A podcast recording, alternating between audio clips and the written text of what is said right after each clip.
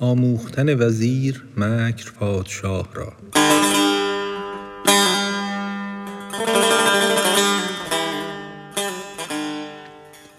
او وزیری داشت گبر و اشفده، کو برآب از مکر بربستی گره.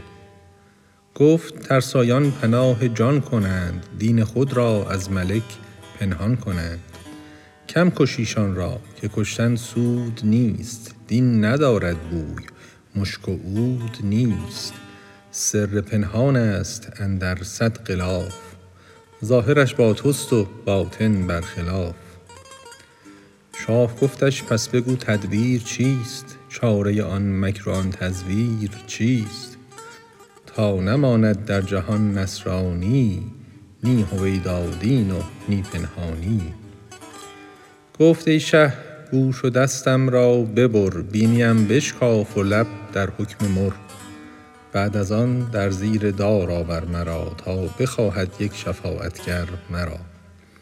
بر منادیگاه کن این کار تو، بر سر راهی که باشد چار سو.